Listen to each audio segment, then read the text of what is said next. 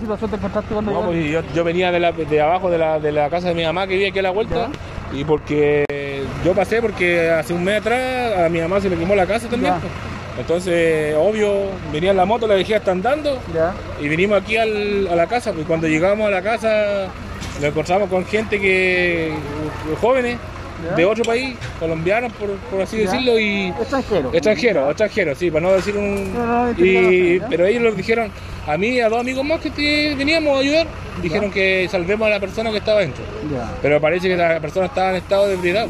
¿Cuántas personas salieron cuando tuviste salir tú? Mínimo 3. No ¿Entre eso? No, pues si salieron arrancando por el incendio. Ya. Salieron arrancando, pues, y nosotros cuando llegamos vimos que habían dos hombres y una mujer. Ya. Y nosotros en ese momento entramos adentro a rescatar a la persona que se encontraba adentro. Pero no, aquí me corté aquí la cabeza yo. ¿Y a la persona no la pudiste pillar adentro? No, porque abrimos la puerta y el fuego me saludó al tiro. Cuando entraron ustedes a la puerta, por la puerta principal, el fuego de uno estaba concentrado más o menos. No, estaba ya estaba 100%.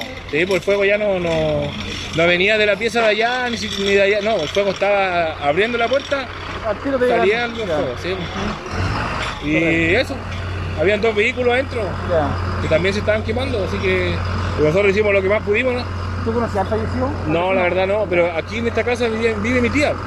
Y como les repito, mi mamá se le quemó la casa hace un mes, así que uno no se puede hacer el tonto si ve una de estas cosas. De hecho, yo ando en moto y la dejé andando ahí. Correcto. Y teníamos incluso arriba del techo. Anduve por todos lados, bueno. Me corté la mano. Y ahí vivía un caballero que era de otro país. Y parece que estaban festejando, no sé, pero estaba borracho.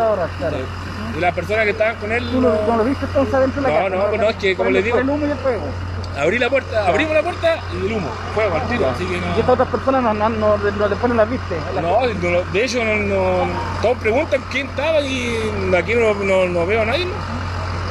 Eso puedo decirle. ¿Tu nombre es Juan? Yo, Juan Salas. Gracias, Juan.